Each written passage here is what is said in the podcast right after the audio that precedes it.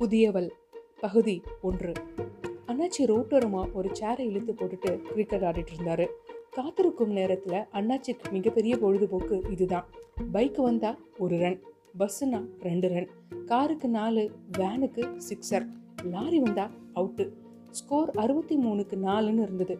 யாரோ பின்னாடி இருந்து அண்ணாச்சின்னு கூப்பிட டைம் அவுட் அப்படின்னு சொல்லிட்டு திரும்பி ஓ தேவியா? வாமா அண்ணாச்சி இங்கே என்ன பண்ணிட்டு இருக்கீங்க? உனக்காக தான் உட்காந்துருக்கேன் வயசானாலும் வாய் எப்படியே இருக்குது என்னது? வயசாயிடுச்சா? இப்போ கூட கூட. ரெண்டு கையிலையும் தனித்தனியாக ஒரு சிமெண்ட் மூட்டையை தூக்கிட்டு திரிவேன். ஆ அதான் தெரிஞ்ச கதையே. அண்ணாச்சி என் புருஷனுக்கு வேலை வேணும்னு சொன்னேன் அது என்னாச்சு? ஆமாம் ஆமாம் உன் புருஷனுக்கு அடிபட்டுருச்சு. எந்த வேலைக்கும் போக முடியாதுன்னு கேள்விப்பட்டுட்டு இருந்தேனே. ஆமாங்க அண்ணாச்சி. எங்கேயாவது வாட்ச்மேன் உத்தியோகம் கொடுங்களேன். கை கால் சரியாக வராது. உட்கார்ந்த வாக்கில் ஏதாவது வேலை பார்த்துக்குவாரு. சட்டுன்னு எந்திரிக்க முடியும். வேகமாக நடந்து போக தான் முடியாது. சரி இப்போ ஒரு பில்டரை தான் பார்க்க போகிறேன் கேஜி பில்டர்ஸ்னு பேர். பெரிய கம்பெனி தான். பூமி பூஜை போட போகிறாங்க அவங்கக்கிட்ட வேணால் வாட்ச்மேன் வேலைக்கு பேசி பார்க்குறேன். சரி ஓகே ஆரம்பத்தில் கட்டடங்களுக்கு சிமெண்ட் ஜல்லி மணல் சப்ளை செய்யும் ஏஜெண்ட்டாக இருந்த அண்ணாச்சி இந்த ஏரியாவில் முதல்ல ஒரு ஹார்ட்வேர் கடை ஆரம்பித்தார் கொஞ்சம் கொஞ்சமாக பெருசாகி இப்போ ஒரு கட்டடம் கட்ட தேவையான அனைத்து பொருளும் அவர்கிட்டயே இருக்குது அந்த இடத்த விலைக்கு வாங்கி பெரிய கடையை கட்டியிருக்காரு. பிரபல கம்பெனிகள் சிமெண்ட் கம்பி டீலர்ஷிப்பு வச்சுருக்காரு. மனைவி இறந்த பிறகு மூத்த மகன்கிட்ட கடையை கொடுத்துட்டு புதிதாக கட்டிடம் கட்டு இருப்பவங்க கிட்ட போய் மார்க்கெட்டிங் வேலை பார்த்துட்டு இருக்காரு. அண்ணாச்சியை பற்றி அதிகம் வேண்டாம். ஏன்னா இது அண்ணாச்சியோட கதை இல்லை. சொல்லப்போனால் இன்னும் சில அத்தியாயங்களுக்கு பின்னாடி அண்ணாச்சி காணாமலே போயிடுவார் நீங்கள் ஒரு கொலகாரன் கையில் சிக்க போறீங்கன்னு இப்போ அண்ணாச்சிட்ட யாராவது சொன்னால் ரொம்ப சிரிச்சுட்டு போயிடுவார் அவருக்கு விரோதிகளே இல்லை. இருக்கவும் முடியாது. வாய் கொஞ்சம் நீளம் அப்படிங்கிறத தவிர்த்து அப்பழுக்கு இல்லாத மனுஷன். அப்படின்னு தான் சுற்றி இருக்க எல்லார்ட்டையும் அவர் பேர் வாங்கியிருக்காரு. மணி ஏழு இருபது ஆயிடுச்சு. ஏழு மணிக்கே வந்துடுறேன்னு சொன்ன மேஸ்திரியை இன்னும் காணோம். வடக்கு பக்கம் இந்த இடத்த ஒட்டி இருக்கும் பேக்கரியில் கூட்டம் சேர்ந்துருச்சு. போய் ஒரு காஃபி குடிச்சு வரலான்னு யோசிச்ச அண்ணாச்சிக்கு ஒருவேளை மேஸ்திரி வந்துட்டான்னு ரெண்டும் கெட்ட மனசா இருந்தது. நல்ல வேலையா அந்த நேரம் ஒரு குட்டியான வண்டி உள்ள வளைஞ்சு நிற்க மேஸ்திரி குதிச்சு சாமான்களை இறக்குங்கப்பா அப்படின்னு சொல்லிட்டு அண்ணாச்சியை பார்த்து அப்பவே வந்துட்டீங்களா அண்ணாச்சி? பத்து நிமிஷம் ஆச்சு. பெரியவர் எப்போ வராரு புறப்பட்டாங்க. கொஞ்ச நேரத்தில் வந்துடுவாங்க மேஸ்திரி வடகிழக்கில் ஏற்கனவே மார்க் செஞ்சிருந்த இடத்த நெருங்கி இந்த இடம்தான். தோண்டுங்க. பூமி பூஜைக்கு சதுர உடவில் குழி தோண்டும் போதே பூஜை சாமான்களும் செங்கற்களும் குடத்தில் நீரும் கொண்டு வரப்பட்டு அருகில் வைக்க வச்ச உடனே வேகமாக ஒரு இனோவா கார் அருகில் வந்து நின்றுச்சு வேக வேகமா போன மேஸ்திரி கதவை திறக்க அதுக்குள்ள இருந்து ஒரு பில்டர் இறங்கினாரு. பில்டர் நல்ல உயரம். முழங்கைய மறைக்கிற அளவுக்கு அரக்கையில ஒரு கதர் சட்டை. கதர் வேஷ்டி. தலைய மேல் நோக்கி படிய வாரி கண்ணாடி போட்டிருந்தாரு. அண்ணாச்சியும் நெடு நெடுன்னு வளர்த்திதான். அதுல பாதி வளைந்து வணங்க மேஸ்திரி ஐயா அண்ணாச்சி ஹோல்சேல் வச்சிருக்காரு. லேபல் கான்ட்ராக்டு வேற என்றார். பில்டரும் பதிலுக்கு வணங்கி தெரியுமே பின்சீட்ல இருந்து இறங்கிய வாலிபனை காட்டி அண்ணாச்சி இவன் என் பையன் ராஜன். நீங்க பார்த்துருக்க மாட்டீங்க. இந்த ப்ராஜெக்ட்டுக்கு இன்சார்ஜ் இவன் தான் மேஸ்திரியிடம் திரும்பி ரெடியா இருக்கா பொன்ராஜ்? என்றார். நீல் சதுர வடிவில் பத்து கிரவுண்டு விஸ்தீரணத்தில் கிழக்கு பார்த்து அமைந்த இடம் அது. வடக்கில் ஒரு பேக்கரி இருந்தது. அதனை ஒட்டி பின்பக்கமாய் வீடும் அதன் பின்னால் சற்று இடைவெளி விட்டு சிமெண்ட் கூரை வேயப்பட்ட ஒரு செட்டும் இருந்தன. இரண்டு ஃப்ளாட்டுகளையும் பிரித்த நான்கு அடி உயரம் உள்ள காம்பவுண்ட் சுவரில் அந்த ஷெட் அருகே மூன்று அடி அகலமுள்ள வழி ஒன்று இருந்தது. இரண்டு பக்கமும் திறக்கும் வகையில் சிறிய கிரில் கேட் போடப்பட்டிருந்தது. பூஜையை முடித்துவிட்டு நாற்காலியில் அமர்ந்திருந்த பில்டர் என்ன இது? இந்த இடத்துல எதுக்கு ஒரு வழி? இந்த இடமும் பேக்கரிக்காரங்க இடமும் ஒரே ஆள்கிட்ட தான் இருந்தது. அப்போ அஞ்சு வருஷத்துக்கு முன்னாடி இருக்கும். அந்த இடத்த வாங்கி வச்சிருந்தவங்க ரெண்டு பில்டிங்குள்ளேயும் ஈஸியாக போயிட்டு வரதுக்காக இப்படி ஒரு வழியை வச்சுருக்காங்க. சரி அதனால் ஒன்றும் இல்லை. இப்போ நம்ம அதை அடைச்சி விட்டுறலாம். அப்படியா? அப்போது அவங்க எப்படி போவாங்க? பேக்கரி வழியாக வீட்டுக்குள்ளே பூந்து தான் வரணும். அப்போ அவசரப்பட வேண்டாம் அப்படின்னு சொன்ன பில்டர் ராஜன் அங்கே ஒரு கிணறு இருக்கு. கொஞ்சம் தண்ணி எடுத்துட்டு வா. நான் போகட்டுமா? அப்படின்னு அண்ணாச்சி கேட்க இல்லை இல்லை அவனே போயிட்டு வரட்டும். கேட்டு பூட்டப்படாமல் இருந்தது. ஒரு நிமிடம் தயங்கிய ராஜன் மெல்ல திறந்து உள்ளே நுழைந்து நின்றான். ஷெட்டில் இருந்து கேக் மிக்சர் போன்ற எல்லாம் கலந்து ஒரு கதம்பமாய் ஒரு வானம் கமழ்ந்தது. யார் நீங்க? அந்த பெண்மணிக்கு நாற்பத்தி ஐந்து வயது இருக்கும். இளம் வயதிலிருந்த அழகு நிறைய பாக்கி இருந்தது. அவரின் இனிய சுபாவம் முகமெங்கும் படர்ந்திருந்தது. என்ன வேணும் தம்பி? என்றார் மறுபடி. சரியாக குரல் எழும்பாமல் நான் ராஜா பக்கத்துல பில்டிங் என்றான். ஓ இன்ஜினியர் தம்பியா? தலையை ஆட்டி கிணத்துலேருந்து தண்ணி சாம்பிள் எடுக்கணும் ஒரு நிமிஷம். உள்ளே போனவர் அவன் கிணற்று அருகே சென்றான். பத்தடி தொலைவில் தண்ணீர் தென்பட்டது தெளிவாக இருந்தது. திரும்பிய பெண்ணின் ஒரு கையில் பாட்டிலும் இன்னொரு கையில் ஒரு பேப்பர் பிளேட்டும் இருந்தது. பிளேட்டில் ஒரு லட்டும் கொஞ்சம் மிக்சரும் இருந்தது. இது எதுக்குமா? ராஜன் கேட்க முத முதல்ல வந்திருக்கீங்க. இப்போதான் ரெடி பண்ணும் சூடா இருக்கு. சாப்பிட்டு பாருங்க என்று கொடுத்தார். ஒரு டிப்பர் லாரி மணலை கொட்டி கொண்டிருந்தது. அதிலிருந்து மேஸ்திரி கையில் எடுத்து வந்த மணலில் ஒரு சிட்டிகையை நாக்கில் போட்டு துப்பிவிட்டு ம் சவடில்லை. இதே மணலை அடிக்கடி சொல்லு. சீவ் பண்ணிக்கோ என்று பில்டர் ராஜன் கொண்டு வந்த நீரை வாயில் ஊற்றி நல்லா இருக்கே என்றார். இந்த ஏரியாவில் எல்லா கிணத்துலையுமே தண்ணி நல்லா இருக்கும் முதலாளி என்றார் அண்ணாச்சி. போர் வாட்டர் இப்படி இருந்தால் கட்டடத்துக்கு யூஸ் பண்ணிக்கலாம். எதுக்கும் பிஹெச் டெஸ்ட் பண்ணிடு. எழுந்து நீயும் வரியா ராஜன்? இல்லைப்பா மார்க்கிங் வேலை இருக்குது நாளைக்கு ஜேசிபியை அனுப்ப சொல்லியிருக்கேன். அவர் காரில் ஏறிக்கொண்டு அருகில் வந்து வணங்கிய அண்ணாச்சியிடம் அண்ணாச்சி ராஜனுக்கு ஏரியா புதுசு. கொஞ்சம் கூட இருந்து பார்த்துக்கங்க அப்புறம் இவன் தங்க ஒரு வீடும் இங்கே ரெடி பண்ணணும். எல்லாம் நான் பார்த்துக்கிறேன் முதலாளி. அப்படின்னு அண்ணாச்சி ரொம்ப மகிழ்ச்சியாக சொல்லிட்டு பின்னல் நடக்கப் போவதை அறியாமல் உதவி செய்ய பெரும் மகிழ்ச்சியோடு இருந்தார். ஜேசிபி இயந்திரம் மண்ணை அள்ளி கொண்டு இருக்க வடமேற்கு மூலையில் இருந்த ஒரு மரத்தின் அடியில் மேஜை மீது ஃபவுண்டேஷன் டிராயிங் விரித்து அதில் கவனமாய் இருந்த ராஜனுக்கு முதலில் அந்த கொலுசு சப்தம் கேட்கவில்லை. ஒரே சீராய் மெல்லிசையாய் அந்த சப்தம் கொஞ்சம் கொஞ்சமாக வலுத்ததும் கவனம் கலைந்து திரும்பியவன் திடுக்கிட்டான். பக்கத்து வீட்டில் இருந்து ஒரு பெண் குழந்தை கேட்டை திறந்து கொண்டு உள்ளே வந்து வானம் தோண்டப்பட்ட குழியை நோக்கி போய்க் கொண்டிருந்தது. அபாயம் உணர்ந்து பதறி எழுந்தவன் ஓடிப்போய் அந்த குழந்தையை அள்ளி தூக்கினான். குழந்தை உள்ளே விழுந்திருந்தால் என்ற கவலையும் குழந்தையை இப்படி விட்டு விட்டார்களே என்ற கோபமும் ஒன்றாய் வந்தது. தனக்கு வரவிருந்த ஆபத்தை உணராத அந்த குழந்தை அவனை பார்த்து சிரித்தது. அதனால் கொஞ்சம் அமைதியாகி உன் பேர் என்ன பாப்பா? அப்படின்னு கேட்டான். அது மீண்டும் சிரித்தது. ஓ உனக்கு இன்னும் பேர் வைக்கலையா? அவ பேரு ஸ்ருதி. அவனது கோபமும் வருத்தமும் முழுவதும் ஒரே நொடியில் மறைந்து போக காரணம் குரல் வந்த திசையில் இருந்தது. கேட்டின் அருகே நின்றிருந்த பெண் அங்கிள்கிட்ட இருக்கியா உன்னை எங்கெல்லாம் தேடுறேன்? என்றாள். அவள் ஒரு அற்புதமான அழகு பேக்கேஜ் நேற்று சந்தித்த பெண்ணின் இளமை வதிப்பாக இருந்ததால் அவரது மகளாய் இருக்கலாம் என யூகிக்க முடிந்தது. அப்போதுதான் குளித்திருப்பாள் என தோன்றியது. அவசரமாக ஓடி வந்ததால் சீர் செய்யப்படாத கூந்தல் இரு தோள்களிலும் முன்புறமாய் வழிந்திருந்தது. ஏற்கனவே பொன்னிறமாய் இருந்த அவளது முகத்தில் இருந்த காலை கதிரொளி பட்டு மேலும் சிவப்பாக்கியது. முகத்தை சுற்றி சிலுசிலுத்த கூந்தல் இழைகளில் இன்னும் தேங்கியிருந்த நீர்த்துளிகள் சூரிய ஒளியில் வைரம் போல் மின்னின. அதை பார்த்து அதிசயித்தாலும் தங்கத்தை சுற்றி வைரம் பதிப்பது இயல்புதானே என்று அவன் தனக்குள் சொல்லிக் கொண்டான் அவள் நிலையோ தர்ம சங்கடமாக இருந்தது. முன்பின் தெரியாத வாலிபன் தன் அழகில் மெய்மறந்து நிற்பது முதலில் மகிழ்ச்சி தந்தாலும் அவன் தன் உடலை ஒவ்வொரு சதுர சென்டிமீட்டராய் சர்வே செய்வதை கண்டதும் கோபம் எழுந்துவிடவே குழந்தையை கொடுங்க என்றார் கடுமையான குரலில். ராஜன் நல்லவன். ஒழுக்க சிகாமணி என்றெல்லாம் நண்பர்கள்கிட்ட நன்னடத்த பேர் வாங்கினவன். ஆனா தானே இப்படி தடுமாறி விட்டோமே என்று அவனுக்கு வெட்கமாய் போய்விட்டது. குழந்தையை அவளிடம் நீட்டி ஓ உங்க குழந்தை என்று தயக்கத்துடன் ஆரம்பிக்க முதல் முறையாய் அவள் முகம் மலர்ந்து இதழ்கள் விரிந்து ஒரு பத்து சென்டிமீட்டர் சிரிப்பு தோன்றியது. இது பக்கத்து வீட்டு குழந்தை. அம்மாவுடன் அந்த அக்கா பேசிட்டு இருக்கும்போது இவ ஓடி வந்துட்டா.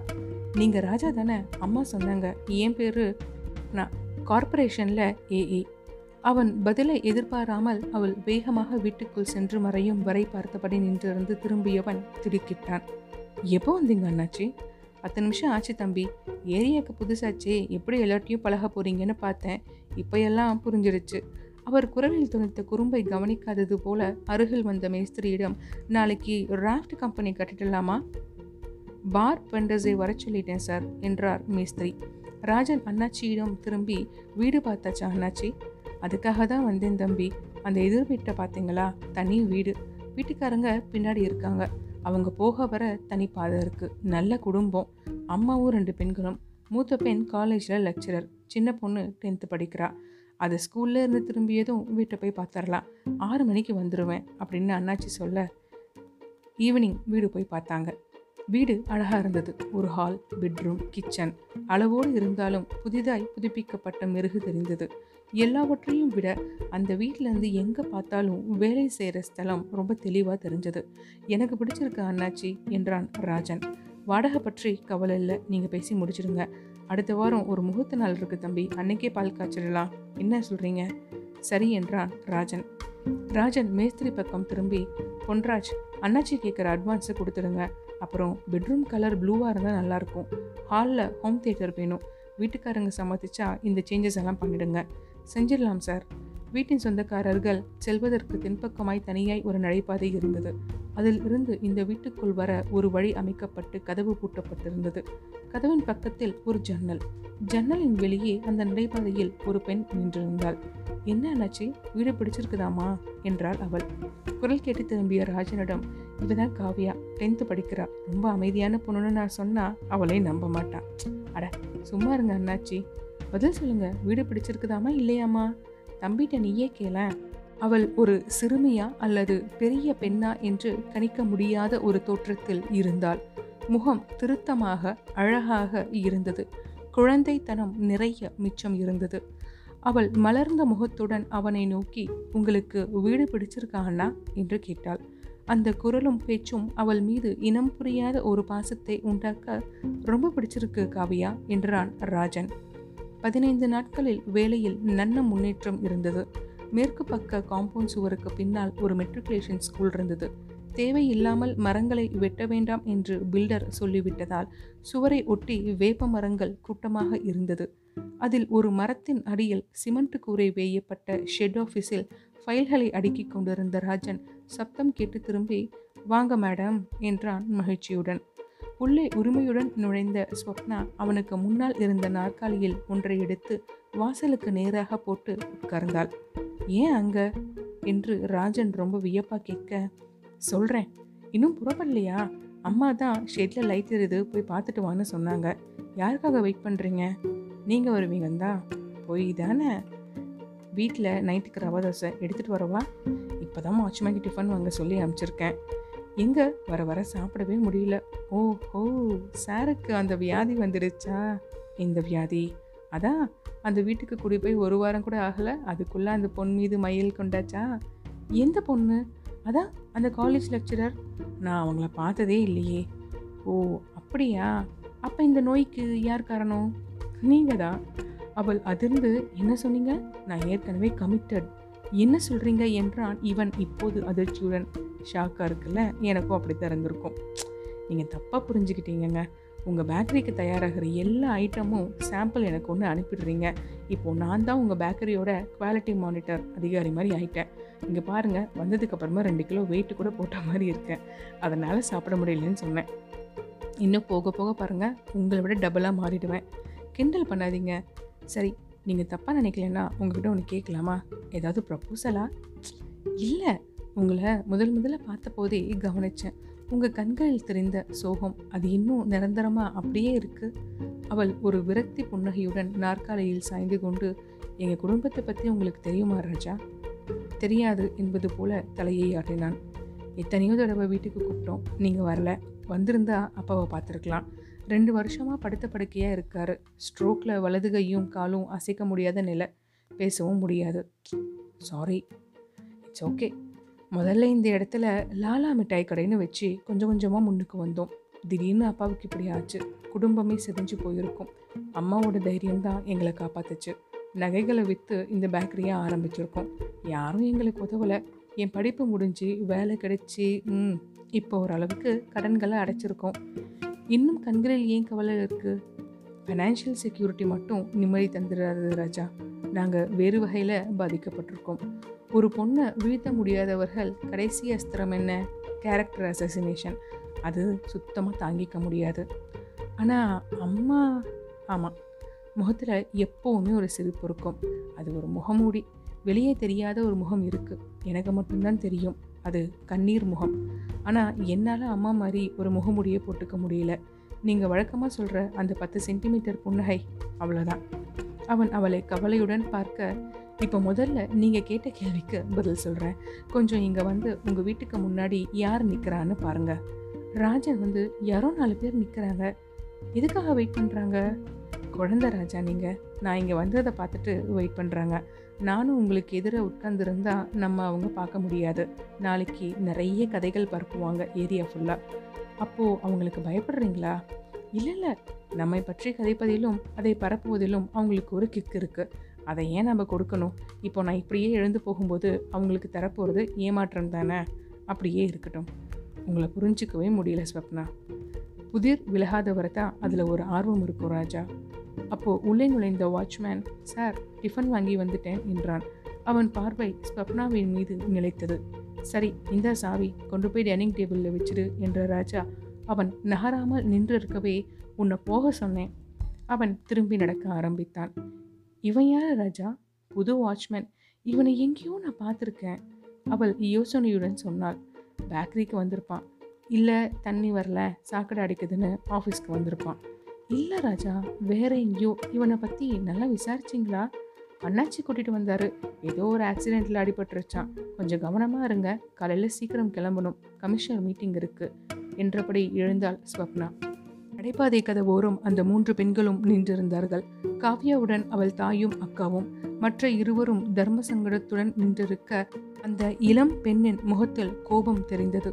இந்த நேரத்தில் அவளை வர்ணிப்பது உசிதமில்லை. என்பதாலும் அடுத்த அத்தியாயத்தில் ராஜன் அதை கண்டிப்பாக செய்ய போகிறாரு அப்படிங்கிறதுலையும் இப்போ நம்ம அவசரப்பட வேண்டாம். வீட்டுக்குள்ளே வந்து பேசுமா? ரோட்டில் போகிறவங்களுக்கெல்லாம் கேட்கணுமா என்றாள் அம்மா. அண்ணன் வேற வந்துட்டார் போல. அவர் காதில் விழுந்துடும் அப்படின்னு காவியா சொல்ல ஏன்? நல்லா விழட்டும் என்றாள் அவள். கடுமையாக வீட்டை வாடகைக்கு விடுறதுக்கு முன்னாடி விசாரிக்க மாட்டீங்களா? இந்த ஆளுக்கு எதுக்கு வீடு கொடுத்தீங்க? அந்த குரல் சாலையில் செல்பவர்களின் காதில் விழுந்ததோ என்னவோ. ஆனால் ஹாலில் அமர்ந்து புத்தகம் படித்துக் கொண்டிருந்த ராஜனின் காதில் தெளிவாகவே விழுந்தது. ராஜன் அமைதியா புத்தகத்தை மூடி வச்சுட்டு எழுந்து ஜன்னல் அருகே சென்றான். நடைபாதையில் இன்னும் வெளிச்சம் இருந்தது. காவ்யா அவள் தாயுடன் அந்த பெண்ணும் அங்கே நின்றிருந்தாள். அவள் ஒரு அல்டிமேட் அழகி. அஸ்தமமான சூரியனின் மஞ்சள் கதிர்களில் ஒன்றிரண்டு அவர் முகத்தில் விழுந்து இன்றைக்கு இது போதும் என்ற பரவச நிலையில் மிதந்தன. அந்த மஞ்சள் முகத்தின் அழகு அவளது இரண்டு பெரிய கண்களில் தெரிந்த கனலால் கூட கொஞ்சமும் குறையாது இருந்ததை கண்ட ராஜன் தங்கத்தை அனலில் போட்டாலும் அதன் மெருகு குறையாமல் தானே இருக்கிறது என்று தனக்குள் சொல்லிக்கொண்டான் பழைய ஓமை ஆயிற்றே என்று நெருடல் இருந்தாலும் ஓமை பழசா இருந்தா என்ன? உண்மை அதான? என்ற முடிவுக்கு வந்தவன் அவளிடம் பேச எத்தனித்த போது காவ்யா அவனை பார்த்து விட்டாள். அண்ணா இங்கே நிற்கிறீங்க. அவள் தாயார் அவசரமாக உள்ளே சென்று விட அவனை நோக்கி திரும்பிய அந்த பெண்ணுக்கு தான் குறை கூறிய வாலிபனை நேருக்கு நேர் சந்தித்த தயக்கம் ஒரு கணம் இருந்தாலும் அவனது தியோடரைட் பார்வை தன்மேல் குவிந்திருப்பதை பார்த்ததும் அதிகமானதால் உங்களை பற்றித்தான் சொல்லிக் கொண்டிருந்தேன் என்றாள். அவனோ அந்த நேரடி தாக்குதலில் பாதிக்கப்படாதவன் போல என்னை பற்றி உங்களுக்கு என்ன தெரியும்? என்றான். அழகப்பாவில் நான் உங்களுக்கு ஜூனியர் அவன் தெரியாது என்பது போல தலையசைக்க சரி என்னதான் தெரியல? காதல் மன்னனையாவது நினைவு இருக்கா? அது யாரு? காதல் மன்னன். அந்த பதிலால் அவளது கண்கள் மேலும் சிவக்க அக்கா வாசல்ல வச்சு சண்டை போடாத என்றாள் காவியா. ராஜன் நடைபாதையின் பக்கமாக இருக்கும் கதவுகளை திறந்து தைரியமா உள்ள வாங்க என்றான். கோபம் உடல் மொழியில் தெரிய உள்ளே வந்து சோபாவில் அமர்ந்தவள். உங்க ஃப்ரெண்ட் கணேஷையாவது நினைவு இருக்கா? என் தோழியை காதலிப்பதான்னு சொல்லி ஏமாத்தி தற்கொலைக்கு காரணமானானே அவன்தான்.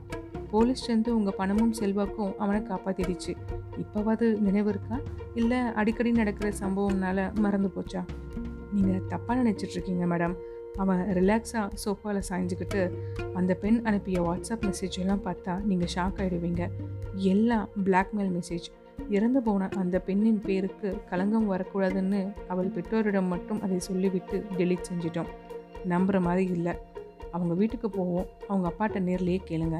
அவள் ஒன்றும் பேசாமல் எழுந்து நிற்க மேடம் நான் வீட்டில் இருக்கவா? இல்லை காலி பண்ணி போகவா? என் பேர் திவ்யா என்றாள். அவள் எந்த உணர்ச்சியும் இல்லாமல் உங்கள் மீது தப்பு இல்லாமல் இருக்கலாம். ஆனால் இறந்தவளோட ஆவி அந்த காதல் மன்னனை சும்மா விடாது. இருவரும் அவர்கள் வீட்டுக்குள் நுழைந்தபோது இதுக்காக தான் இந்த கூப்பாடு போட்டியா? என்றாள் காவ்யா. நான் என்னென்னவோ நினச்சிட்டேன். என்ன நினச்ச? நான் வேற என்னென்னவோ நினச்சிட்டேன். லூசு புத்தி போகிற போக்க பாரு. நெட் பேக்கை கட் பண்ணினா தான் நீ எல்லாம் உருப்பிடுவ என்றாள் திவ்யா கோபத்துடன். அந்த வீடு முடிந்தவரை கலைக்கப்பட்டிருந்தது. புத்தகங்கள் சோஃபாவில் சிதறி கிடந்தன. லேப்டாப் விரிக்கப்பட்டு காத்திருந்தது. ஒரு புத்தகத்தில் மூழ்கி இருந்த பிரகாஷ் காலிங் பெல் சத்தம் கேட்டு திரும்பி வாங்க அண்ணாச்சி என்றான் குரலில் மகிழ்ச்சியுடன். உள்ளே நுழைந்த அண்ணாச்சி தன்னுடன் வந்த ராஜனிடம் தம்பி இவர் பிரகாஷ் பெரிய எழுத்தாளர். இவர் கதை வராத பத்திரிகைகளே இல்லை. பிரகாஷ் இது ராஜன். பக்கத்தில் இவங்க தான் அப்பார்ட்மெண்ட் கட்டுறாங்க. பார்த்துருக்கேன் என்றான் பிரகாஷ். நீங்கள் பேசிகிட்டு இருங்க நான் புறப்படுறேன். ஒரு அவசர வேலை என்று புறப்பட்டு விட்டார் அண்ணாச்சி. தன் அருகில் இருந்த புத்தகங்களை ஓரமாக ஒதுக்கிவிட்டு இப்படி உட்காருங்க ராஜா என்றான் பிரகாஷ். பிரகாஷ் முப்பதுகளின் ஆரம்பத்தில் இருந்தான். ஒல்லியான தேகத்தை ஒரு கட்டம் போட்ட டிஷர்ட் மூடியிருந்தது. முகத்தில் இருந்த கனமான கண்ணாடிக்குள் இருந்தது கூர்மையான கண்கள் பளிச்சிட்டன புத்தகங்களை அடிக்க வைக்கலாமே பிரகாஷ்? ராஜன் சொல்ல அடுக்கி வச்சா அவசரத்துக்கு தேடி எடுக்க முடியல என்ற பிரகாஷ் வேலை எந்த அளவில் இருக்கு? ரூஃப் ஸ்லாப் கான்க்ரீட் போடணும் கம்பி கட்டிட்டு இருக்காங்க.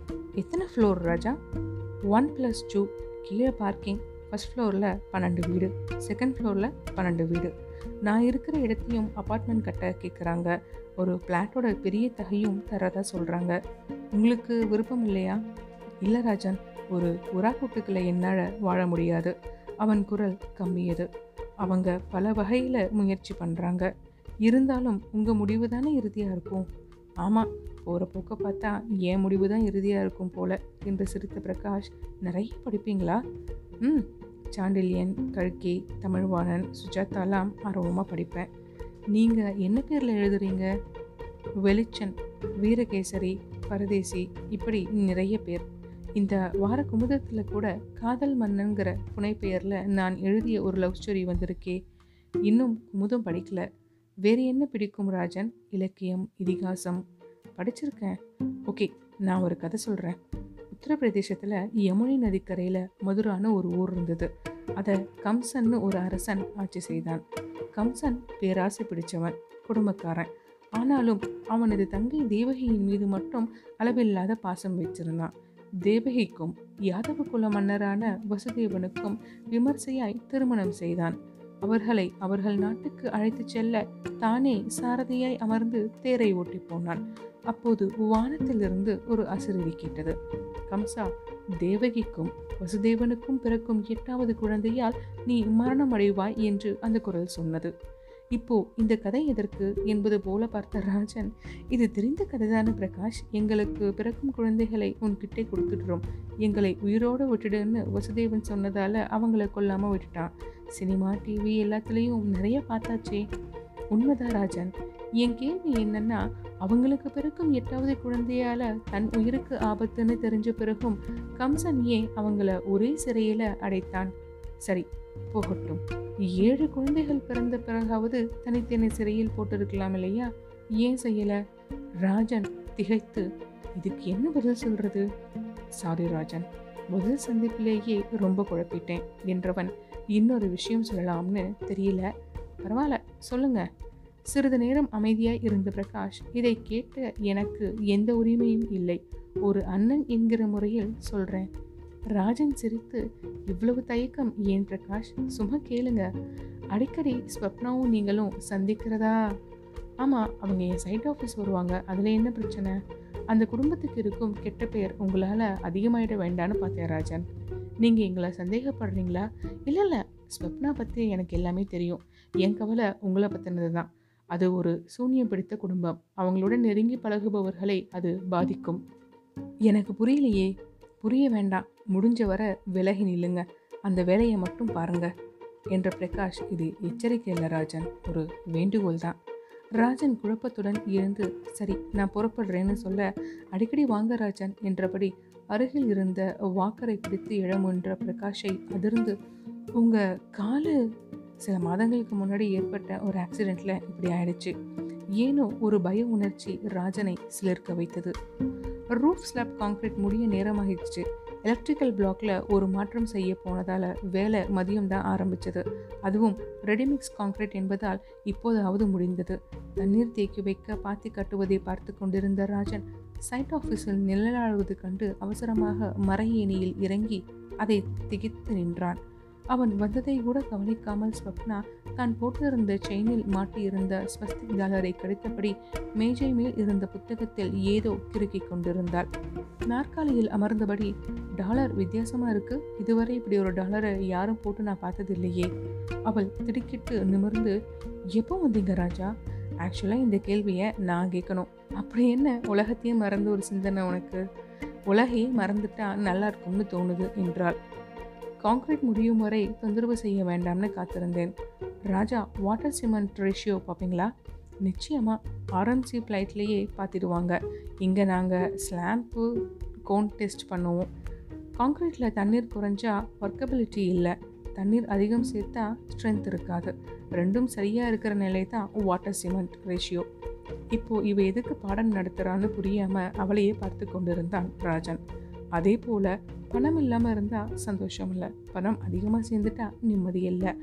ஆப்டிமம் மாய்ஸ்டர் கண்டென்ட் கண்டுபிடிப்பது போல் சந்தோஷமும் நிம்மதியும் இருக்கிற நிலையை நம்மால் தான் அடைய முடியல. எனக்கு உங்களை புரிஞ்சிக்கவே முடியல ஸ்வப்னா என்றான் ராஜன். ஆனால் கவலையுடன். சொன்னேனே புதிர்கள் புரியாதவரை தான் அதில் சுவாரஸ்யம். உங்கள் விரக்திக்கு காரணம் புரியல ஸ்வப்னா. அழகாக இருக்கீங்க. கௌரவமான வேலை இருக்குது எல்லாத்துக்கும் மேலே எதையும் துணிச்சலாக சந்திக்கிற தைரியம் இருக்குது அவள் தலையாட்டி உண்மைதான் ராஜன். ஆனால் கொஞ்ச நாளாக ஏதோ ஒரு இனம் புரியாத கவலை பயம் என்ன வாட்டுது. வெளிப்படையாக அதை சொல்லி ஆறுதலோ ஆலோசனையோ கேட்க நம்பிக்கையான நட்பு இல்லை. என் மீது உங்ககிட்ட நம்பிக்கை இல்லையா? ராஜன் ரொம்ப வருத்தமாக கேட்க அவள் நேரடியாக பதில் சொன்னாள். என் மீது உங்களுக்கு உண்மையான அன்பு இருக்கிறதா ராஜன்? நான் இறந்தால் ஒரு சொட்டு கண்ணீர் விடுவீர்களா? ஸ்வப்னா என்றான் ராஜன் அதிர்ந்து. உங்கள் பிரச்சனைகளை என்கிட்ட சொல்லாட்டியும் பரவாயில்ல. இந்த வேலையால் ப்ராப்ளம்னா ரிசைன் பண்ணிட்டு வந்துடுங்க. எங்கள் கம்பெனியில் வேலை செய்யலாம். அவள் சற்று முகம் மலர்ந்து நீங்கள் இதை சொல்லுவீங்கன்னு எதிர்பார்த்தேன் ராஜன். எனக்கும் உங்களை விட்ட நம்பிக்கையான ஆள் வேறு யார் இருக்கா? சொல்கிறேன் என்றவள் சட்டன முகம் மாறி ராஜன் யாரோ வாசலில் நின்று நம்ம பேசுறதை கேட்டுட்ருக்காங்க ராஜன் எழுந்து யாரது என்றான். ஐயா வாட்ச்மேன் அவன் உள்ளே புகுந்து நீங்கள் பேசிகிட்டு இருக்கீங்களேன்னு வெளியே நின்னேன் டிஃபனை வீட்டில் கொண்டு போய் வச்சிடு அவன் போவதை பார்த்து கொண்டிருந்த Swapna something wrong with this fellow என்றாள். சரி நேரமாச்சு. நாளைக்கு பார்க்கலாம். ஸ்வப்னா வெளியேறியதும் அண்ணாச்சி உள்ளே வந்தார். எப்போ வந்தீங்க அண்ணாச்சி? என்றான் ராஜன். அரை மணி நேரம் ஆச்சு. உள்ளே நீங்கள் ரெண்டு பேரும் இருக்கிறதா சொன்னாங்க. எதுக்கு சிவ பூஜையில் கரடின்னு மேஸ்திரி கூட பேசிகிட்டு இருந்தேன். உங்கள் கற்பனையை மூட்டி கட்டி வைங்க. நாங்கள் அப்படிப்பட்டவங்க இல்லை. நம்புகிறேன் என்றார் அண்ணாச்சி குறும்புடன். அவங்க ஒரு தோழி அவ்வளோதான் அண்ணாச்சி. அப்படி இல்லை போல இருக்கே. அண்ணாச்சியின் கைகளில் ஸ்வப்னாக்கு புத்தகம் இருந்தது. இதில் என்ன எழுதியிருக்காங்க பாரு. அந்த புத்தகத்தின் அட்டையில் சில கோலங்களின் மத்தியில் காதல் மன்னன் என்று தெளிவாய் எழுதப்பட்டிருந்தது. இது ஸ்வப்னா எழுதியது தானே? அவன் தலையாட்ட ரெண்டு பெண்கள்கிட்ட மாட்டிட்டு முழிக்கிற உனக்கு இந்த படம் பொருத்தமாக இருக்கும்? அவன் பேசாமல் இழ இருவரும் வீட்டை நோக்கி மௌனமாய் நடந்தனர். எனக்கு ஒன்றும் புரியல அண்ணாச்சி என்றான் ராஜன் மௌனத்தை கலைந்து. ராஜன் நான் ஒன்று சொன்னா தப்பா நினைக்க மாட்டியே என்றார் அண்ணாச்சி.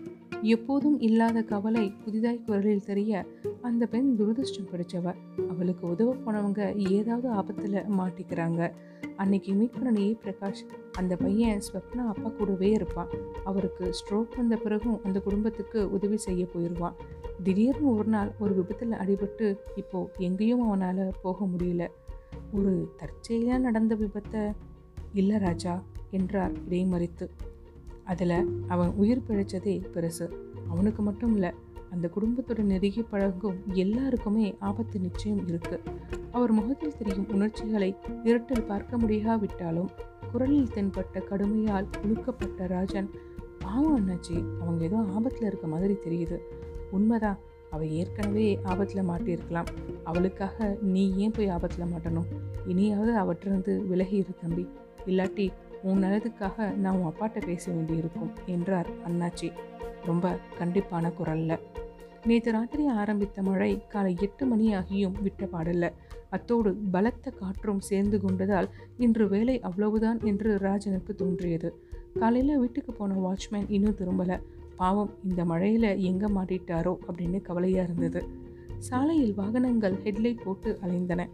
மிஸ்ட் கண்களை மறைத்தாலும் வாசல் கதவை திறந்து வைத்துக்கொண்டு கட்டிடம் இருக்கும் திசையில் பார்த்தபடி நின்ற ராஜன் ஹலோ என்ற குரலால் கவனம் சிதைக்கப்பட்டு திரும்பினான். நடைபாதை ஜன்னல் அருகே நின்றிருந்த திவ்யா ப்ளீஸ் கதவு திறங்களேன் என்றாள். ராஜன் வேகமாக போய் அந்த கதவை திறக்க உள்ளே வந்த திவ்யா ச நனைஞ்சிட்டேன் என்றபடி குடையை மடக்கி வைத்தாள்.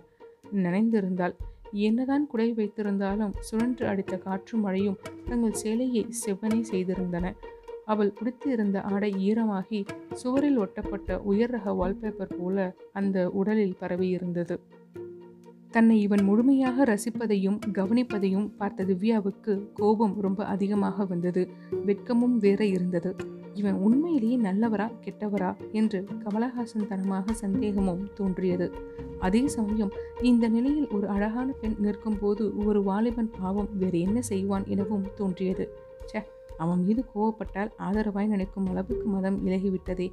இத்தனை நாள் கட்டுக்கோப்பாய் இருந்த உள்ளம் விரிசல் விழுந்த கட்டடம் போல ஆகிவிட்டதே என்று அவளுக்கு ஒரே சலிப்பாகிவிட்டது.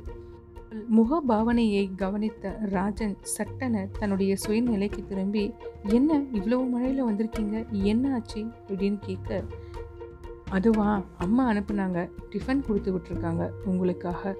அவன் சற்று தயங்கி இதெல்லாம் எப்பவும் கிடைக்காது. இன்னைக்கு ஹோட்டல் ஒன்றும் திறக்க மாட்டாங்க. கொண்டு போய் கொடுத்துட்டு வான்னு சொன்னாங்க. அதனால் வந்தேன். ரொம்ப கூச்சப்படாதீங்க. உட்காருங்க. அவன் நாற்காலியில் அமர்ந்தபடி காவியா எங்கே? அவளை தான் அனுப்பியிருக்கணும். காலையில் மார்க்கெட்டுக்கு போனவ முழுசாக நனைஞ்சு வந்துட்டா. ஒரு முழு விக்ஸ் டப்பாவை பூசிட்டு படுத்துட்டு இருக்கா அவன் மௌனமாய் சாப்பிடுவதை பார்த்தபடி உங்ககிட்ட நான் அவனை கேட்கலாமா? அவன் நிமிர்ந்து என்னங்க இது? இந்த மழையால் நனைஞ்சிட்டு வந்து சாப்பாடெல்லாம் கொடுக்குறீங்க. நீங்கள் எது வேணும்னாலும் கேட்கலாம். அவள் சற்று தயங்கி ஸ்வப்னாவை பற்றி ஸ்வப்னாக்கு என்ன? அவளை நீங்கள் விரும்புகிறீங்களா என்றால் நேரடியாக. அவன் திகைத்து என்ன திவ்யா? திடீர்னு இந்த கேள்வி? என் கேள்விக்கு நீங்கள் இன்னும் பதில் சொல்லலையே. சொல்லும் அளவுக்கு ஒன்றும் இல்லை. ஆனால் ஊரில் நிறைய சொல்கிறாங்க நீங்கள் ரெண்டு பேரும் இரவில் வெகு நேரம் பேசிகிட்டு இருக்கிறத தெருவில் நின்று ரொம்ப பேர் வேடிக்கை பார்க்குறாங்க ஏன்? நானே அடிக்கடி பார்க்குறேன் பேசுறது தப்பா? இல்லை இல்லை. தப்பு பேச்சில் இல்லை. அவளை சுற்றி இருக்குது புரியல. சில நேரங்களில் சில வீடுகளுக்கு செல்லும்போது ஏதோ மரணத்தின் நிழல் அங்கே படர்ந்திருப்பது போல எனக்கு தோன்றும். ஸ்வப்னாவை பார்க்கும் போதும் ஏனோ அந்த உணர்ச்சி ஏற்படுது. மரணத்தின் நிழல். அவன் மெல்ல புன்னகைத்து நீங்கள் இதெல்லாம் நம்புறீங்களா என்ன? பகுத்தறிவு நம்பக்கூடாதுன்னு சொல்லுது. ஆனால் நிஜம் என்ன நம்ப வைக்குது? அது என்ன? நிஜம். அவள் சற்று அமைதியாய் அவனை பார்த்து எனக்கு இந்த இன்டென்ஷனில் இல்லைங்கிறத முதல்ல நீங்கள் நம்பணும்.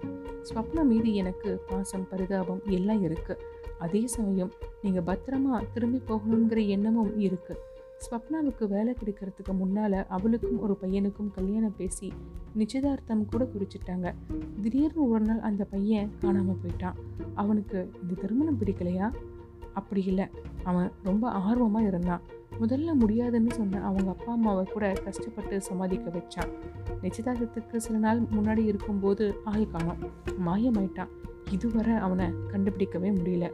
சரி அதுக்கும் நீங்கள் சொன்ன அது என்ன? ஆ மரண நிழல். அதுக்கும் கிண்டல் பண்ணாதீங்க ராஜா. என்றால் ரொம்ப சீரியஸாக. உங்களுக்கு நம்பிக்கை இல்லாட்டி அண்ணாச்சிட்ட கேட்டு பாருங்க. மரண நிழல் இருக்கோ இல்லையோ? ஸ்வப்னாவை சுற்றி ஒரு மர்ம நிழல் இருக்குன்னு தோணுது. அவன் சிரித்தபடி எழுந்து கை கழுவி thanks for the breakfast Divya. தேங்க்ஸை மொத்தமாக கடைசியில் சொல்லுங்கள் மழை விடுற வர சாப்பாடு எங்கள் வீட்டில் தான் என்றாள் அவள். மூன்று நாட்களாக தொடர்ந்து பெய்த மழை ஓய்ந்திருந்தது அவ்வப்போது வீசிய குளிர்ந்த காற்றை தாங்க முடியாமல் மரங்கள் செலுப்பிக் கொண்டதால் விசையழுக்கப்பட்ட நீர்த்தி விலைகளை கூரை மீது விழுந்து சிதறிக் கொண்டிருந்தன. முதல் தளத்துக்கான தூண்கள் வேலை ஆரம்பித்திருந்தார்கள். வாசலில் ஸ்வப்னா நின்றிருந்தாள். உள்ளே வரலாமா? என்ன கேள்வி இது புதுசா? புதிதாய்த்தான் எல்லாம் நடக்குது. மூணு நாளாக சாப்பாடு கொடுத்து விடவான்னு ஃபோன் பண்ணுறேன். வேணான்னு சொல்கிறீங்க ஹோட்டலெல்லாம் பூட்டிகிட்டு இருக்கு. எங்கே போய் நீங்கள் சாப்பாட்டுக்கு? திவ்யா கொண்டு வந்தாங்க ஸ்வப்னா. ஓ உங்கள் வீட்டுக்காரம்மா விருந்தா அதை மறந்துட்டேன். சும்மா இருந்ததுக்கு போய் அம்மா அப்பாவையாவது பார்த்துட்டு வந்திருக்கலாம் இல்லை? அவன் தயங்கி ஆமாய் என்றான். திவ்யாவோட அழகு எல்லோரையும் மறக்கடிச்சிருச்சு இல்லை? என்றாள். மழையால் மூணு நாள் வேலை கெட்டு போச்சு. மூணு நாள் நல்ல க்யூரிங் நடந்ததே உங்களுக்கு தெரியாததா? காங்கிரீட்டுக்கு முதல் ஏழு நாள் க்யூரிங் தானே பலம். அவன் அவளை நேரடியாய் பார்த்து ஒன்று கேட்கலாமா? எப்போதையும் விட உங்கள் கண்களில் கவலை தெரியுது ஸ்வப்னா. ஏதாவது பிரச்சனையா? அவள் ஒரு பெருமூச்சுடன் அவன் எதிரில் அமர்ந்து உங்களுக்கு நியூஸ் தெரியாதா? யாகவா கார்டன்ஸ் கட்டடம் நேற்று ராத்திரி இடிஞ்சு விழுந்துடுச்சு. அவன் திடுக்கிட்டு புதிதாய் கட்டிட்டு இருந்த அந்த ஏழு மாடி கட்டிடமா? அவள் தலையாட்ட ஆட்கள் யாருக்காவது? ஆந்திராவிலிருந்து வந்த வேலையாட்கள் மழைக்காக அந்த கட்டடத்தில் தான் படுத்திருந்தாங்களாம் பக்கத்து குடிசைவாசிகள் யாரும் போய் அங்கே படுத்திருக்காங்களான்னு இனிமே தான் தெரியும். அவன் அதிர்ச்சியில் பேச முடியாமல் இருக்க இது என்னோட ஜூரிஸ்டிக்லேருந்து தான் வருது என்று அவள் சொன்னாள் கவலையுடன். ஆனால் பிளான் அப்ரூவோட உங்கள் வேலை முடிஞ்சிடுச்சே. ஏதாவது டீவியேஷன்ஸ் பண்ணாத வர என்ன பிரச்சனை? பண்ணலைன்னு யார் சொன்னா? அவன் கவலையுடன் எல்லா விஷயங்களையும் போல இதையும் சொல்ல தயங்குறீங்க. எல்லா விஷயம்னா உங்கள் கல்யாண விஷயம் நிச்சயதார்த்தம் வர வந்து நின்று போனது. ஹோ! என்றால் அசிறுதியாய் அந்த பையன் வந்து அம்மாட்ட கேட்டான் நல்ல இடம்னு அம்மா வற்புறுத்ததால் நானும் சமாளித்தேன் என்னன்னு தெரியல. திடீர்னு எங்கேயோ ஓடி போயிட்டான். அந்த விஷயம் ஆனால் என்னை எந்த விதத்துலேயும் பாதிக்கலை. உங்களுக்கு உதவி செய்ய வர்றவங்களுக்கு எல்லாத்துக்குமே ஏதாவது ஆக்சிடென்ட் ஆயிருதாமே ஓ அதுதான். கூப்பிட கூப்பிட சார் வீட்டு பக்கமே வர்றதில்லையா? இல்லை ஸ்வப்னா இதையெல்லாம் நான் நம்புறீங்க. வெல் ராஜன் யார் யார் இதை சொல்லியிருப்பாங்கன்னு எனக்கு தெரியும். சீச்சி இந்த பழம் புளிக்கும்னு வெளியே வந்து சொல்கிற நரிகள். ப்ளீஸ் ஸ்வப்னா என்றான் ராஜன் கெஞ்சும் குரலில். உங்களை புண்படுத்துவதற்காக நான் இதெல்லாம் சொல்லலை. நீங்கள் எங்கிட்டையாவது மனம் விட்டு பேசணுங்கிற எண்ணத்தில் சொன்னேன். அவள் மௌனோவை தலைகுனிந்து செயினில் இருந்த ஸ்வஸ்திக் டாலரை கிடைத்தபடி அமர்ந்திருந்தாள். ஃபோன் அலறியது. தம்பி ஸ்வப்னா அங்கேயா இருக்கா? என்றாள் அம்மா. ஆமாம்மா. அவளை உடனே வர சொல்லு. உடனே ஆஃபீஸ்க்கு வர சொல்லி ஃபோன் மேலே ஃபோன் வந்துட்டுருக்கு. ராஜன் ஃபோனை வைத்துவிட்டு ஸ்வப்னா உங்களுக்கு உடனே ஆஃபீஸ்க்கு வர சொல்கிறாங்க அவள் நிமிர்ந்தாள். அந்த முகம் அவன் திடுக்கிட்டு போனான். ரத்தமெல்லாம் வெளியேறியதைப் போல முகம் வெளுத்திருந்தது. கண்களில் கலக்கம் மறைந்து சூன்யமாயிருந்தது. இதுதான் திவ்யா சொன்ன மரண நிழலோ என்று தோன்றியதும் ஏனோ இனம் புரியாத பயத்தில் அவன் உடல் சிலிர்த்தது அவன் மெல்ல எழுந்து சாயந்தரம் ஆறு மணிக்கு வரேன் ராஜன் என்றாள். நான் உங்களை நம்புகிறேன் எல்லாவற்றையும் மனம் விட்டு சொல்லிடுறேன். டேக் கேர் ஸ்வப்னா என்றான் அவள். ஏதாவது உதவி தேவைப்பட்டா என்னை கூப்பிடுங்க. அவள் வெளியேறுவதை கனத்த இதயத்துடன் பார்த்து கொண்டிருந்தான். இன்று மாலை ஆறு மணிக்கு எல்லா சந்தேகங்களுக்கும் விடை கிடைத்துவிடும் என்பதில் ஓரளவு நிம்மதி தோன்றியது. ஆனால் ஆறு மணிக்கு அவள் வரவில்லை. அவள் அம்மாவிடம் இருந்து ஃபோன் வந்தது. தம்பி கொஞ்சம் இங்கே வர முடியுமா? என்றார் குரலில் பதட்டமும் கவலையும் தெரிந்தது. நான் கிணற்றடியில் வெயிட் பண்ணுறேன் முதல் தளத்தில் நின்றிருந்த ராஜன் அவசரமாக படியிறங்கி அங்கே போனான். அவள் கண்கள் நீரில் மிதந்து கொண்டிருந்தன. தம்பி ஸ்வப்னாவை காணோம் என்றால் தடுமாறும் குரலில்.